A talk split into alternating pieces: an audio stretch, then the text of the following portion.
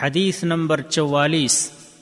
عن عبد الله بن عمرو بن العاص رضي الله عنهما يقول انه سمع رسول الله صلى الله عليه وسلم يقول ان قلوب بني ادم كلها بين اصبعين من اصابع الرحمن كقلب واحد يصرفه حيث يشاء ثم قال رسول الله صلى الله عليه وسلم اللهم مصرف القلوب، صرف قلوبنا على طاعتك.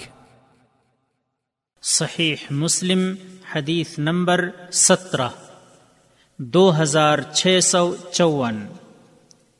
دلوں کا پھیرنے والا صرف اللہ ہے۔ عبداللہ بن عمر بن عاص رضی اللہ عنہما کہتے ہیں کہ رسول اللہ صلی اللہ علیہ وسلم نے کہا، بنی آدم کے سارے دل اللہ تعالی کی دو انگلیوں کے درمیان ایک دل کی طرح ہیں، جسے وہ جدھر چاہتا ہے موڑ دیتا ہے۔ پھر رسول اللہ صلی اللہ علیہ وسلم نے فرمایا، اے اللہ، دلوں کے موڑنے والے ہمارے دلوں کو اپنی اطاعت کی طرف موڑ۔ فوائد۔ نمبر ایک، اللہ کے دین اسلام پر ثابت قدمی کے لیے انسان کو اسباب اختیار کرنے کی کوشش کرنی چاہیے۔ اس لیے کہ نتائج اسباب کے مقدمات کے مطابق برآمد ہوتے ہیں اور اسباب کے ساتھ مسبب مربوط ہے۔ اور اللہ کی سنتیں اٹل ہیں جو نہ بدلتی ہیں اور نہ تغیر پذیر ہوتی ہیں۔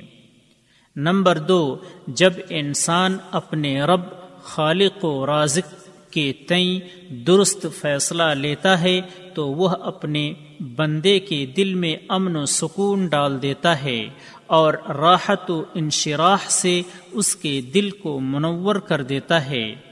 اور اگر انسان اپنے رب کے تئیں غلط فیصلہ لیتا ہے، تو رب اس کے سینہ کو خوف، حسرت اور کڑھن سے بھر دیتا ہے، کیونکہ دل اللہ کے ہاتھ میں ہے، انسان کے نہیں۔ نمبر تین، رحمان کی انگلیوں کے وجود پر ایمان لانا، ان کی شکل و کیفیت اور تشبیح و تعطیل کے بیان کے بغیر واجب ہے۔ راوی کا تعارف عبداللہ بن عمر بن عاص القرشی السہمی رضی اللہ عنہما ایک مشہور صحابی رسول ہیں۔ اپنے والد عمر بن عاص سے کچھ پہلے مشرف با اسلام ہوئے۔ آپ کا شمار عابد و زاہد علماء میں ہوتا ہے۔ آپ سے تقریباً سات سو حدیثیں مروی ہیں۔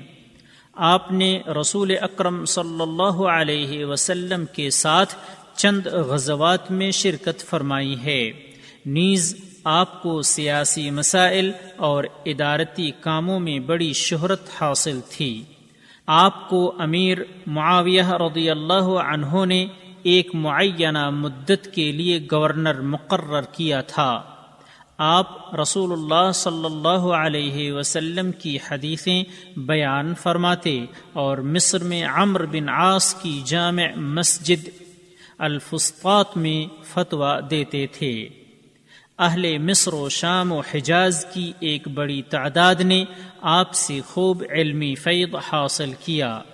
سن پینسٹھ ہجری میں مصر میں آپ کی وفات ہوئی اور آپ کو آپ کے گھر ہی میں دفن کیا گیا اور بعض قول کے مطابق آپ شام میں یا مکہ میں وفات پائے۔